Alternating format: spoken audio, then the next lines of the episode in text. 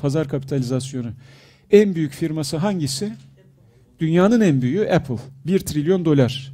Değil mi? 1 trilyon dolar. Demek ki dünyanın en büyük firması. Apple ne üretiyor? Sanayi ürünü üretiyor. Değil mi? Kaç tane fabrikası var? Hiç yok. Çok enteresan. Hiç fabrikası olmayan bir sanayi şirketi. Demek ki üretmeden de sanayi şirketi olabiliyorsun. Biraz evvel sizin sorduğunuz soruya geliyor. Yani yazılım vesaire konusuna.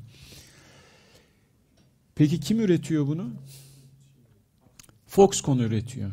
Foxconn dediğiniz şirket garibanlar bir buçuk milyon en son baktığımda benim birkaç ay önceydi çalışanı var. Dikkat edin bir buçuk milyon. Türkiye Cumhuriyeti Devleti 3 milyon çalışana sahip, ordu dahil. 3-3,5. Foxconn dediğiniz şirketin 1,5 milyon çalışanı var. Şimdi 2 olmuştur herhalde bu arada.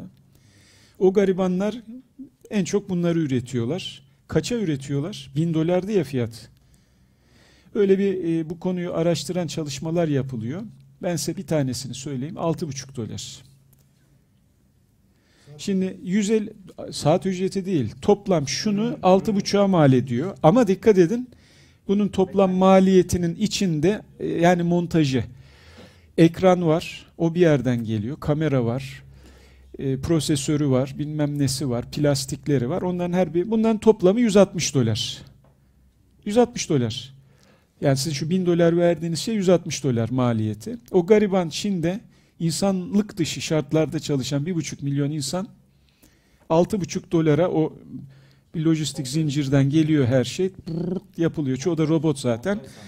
Montaj sanayi 1,5 milyon. Tabi oradaki ürünlerin de bir kısmı Çin'de yine yapılıyor. O ayrı da.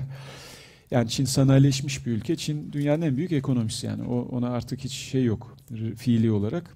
Yani silindir gibi geliyor ve geldi geçti ezdi yani şu anda herkesi. Çünkü bazı arkadaşlar da efendim e, Çin o kadar önemli değil diyenler varmış ama işte bilmek lazım, anlamak lazım dünyanın nereye gittiğini bunu söyleyebilmek için. 6,5 dolar yani şuraya geliyor. Siz adama 1000 dolar veriyorsunuz ya ekrana verebilir miyiz şeyi?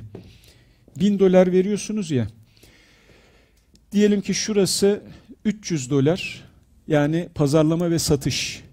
Hani biraz evvel konuştuk ya dükkan kısmı.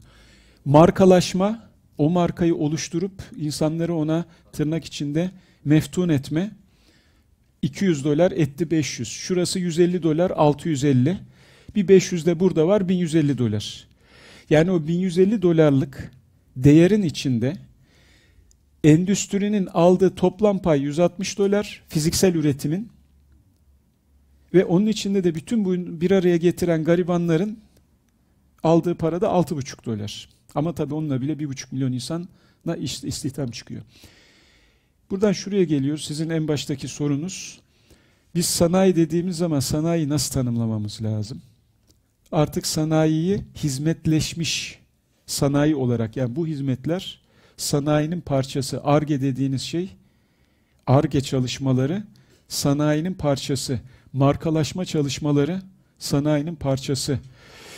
Sadece